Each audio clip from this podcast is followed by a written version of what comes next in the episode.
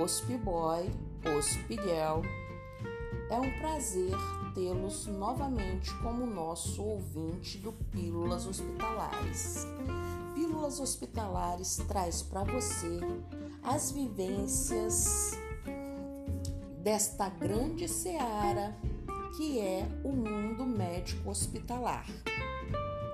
Eu sou Pen Elisiário, hoje é dia 25 e o assunto de hoje é UTI, que dividimos em dois episódios. No primeiro, apresentamos a UTI de uma forma geral e neste segundo episódio falaremos de alguns procedimentos realizados na UTI.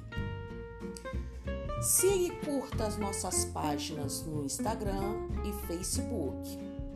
Dê a sua opinião e sugestão. Inclusive, o tema de hoje foi solicitado por nossos ouvintes que queriam ouvir falar sobre procedimentos hospitalares. Então, vamos lá. O que pode levar um paciente a uma UTI pode ser uma insuficiência renal, uma insuficiência cardíaca, uma insuficiência respiratória, uma pneumonia, uma infecção da corrente sanguínea, uma infecção do trato urinário, uma sepse, que é a infecção generalizada, o rebaixamento da consciência, um AVC, acidente vascular cerebral, popular derrame, e cirurgias de grande porte e risco, como a cirurgia cardíaca. Alguns procedimentos são feitos pela enfermagem pela situação do paciente. Esses, esses tipos de procedimento são feitos no leito, tais como a higiene ocular, higiene oral, curativo e o próprio banho, assim como a diálise beira-leito. Os procedimentos mais frequentes que um paciente na UTI passa é a ventilação mecânica, que é feita através de equipamentos chamados respiradores e que para os leigos, você já deve ter ouvido isso, o fulano está respirando através de aparelhos, ou seja, ele está em ventilação mecânica. Controle da dor através da sedação e analgesia com potentes fármacos, intubação endotraqueal, onde o médico insere um tubo pela boca do paciente até a traqueia para que a via fique aberta até o pulmão. Traqueostomia, que é uma abertura na traqueia e que é mantido com um tubo, um material chamado tubo de traqueostomia, punção venosa central, que é a inserção de um tubo de grosso calibre, geralmente usado quando há necessidade de infundir grandes volumes, geralmente feita pela subclávia. Sondagem que pode ser de demora, vesical de demora e que é usado uma sonda Foley que tem vários calibres e é passado através da uretra até a bexiga.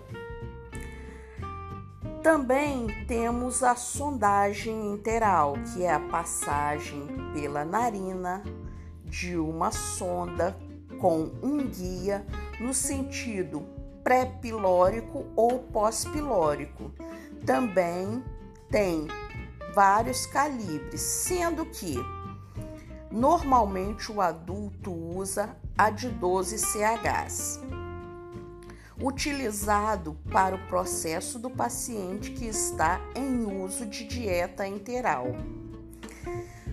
Há também o procedimento de aspiração traqueal, que é a remoção da secreção do paciente e é mais utilizado em pacientes intubados, utilizando a sonda de aspiração ou também a sonda uretral. Temos também a nutrição parenteral, que é a alimentação feita através de via venosa e consiste numa mistura de aminoácidos com ou sem lipídio, sais minerais, vitaminas necessárias para suprir a necessidade do paciente.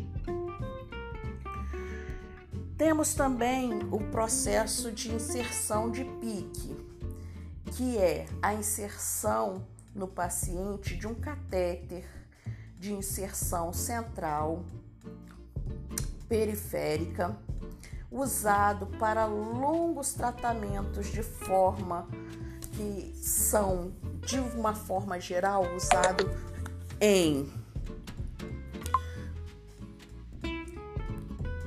substâncias que são vesicantes e irritantes. Isso de uma forma geral, não regra. Infusão.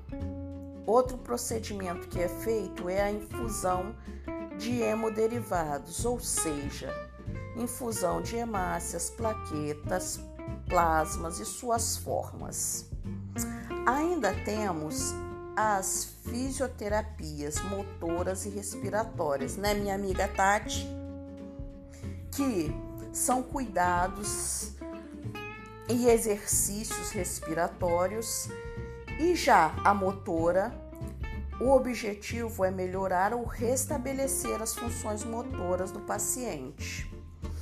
Temos outras infinidades de procedimentos que são feitos na UTI, mas estes são os que o Pílulas Hospitalares irá falar, até porque são os mais usuais. Osp Boys, Osp Girl. Ficamos por aqui. No próximo episódio falaremos sobre prontuário e o seu direito sobre ele. Curta e siga as nossas páginas Pílulas Hospitalares, nos ouça nas plataformas Anchor, Google Podcast, Spotify e outras. Envie sugestões do que você quer ouvir, pois os no Pílulas Hospitalares, você é o mandatário. Até o próximo episódio.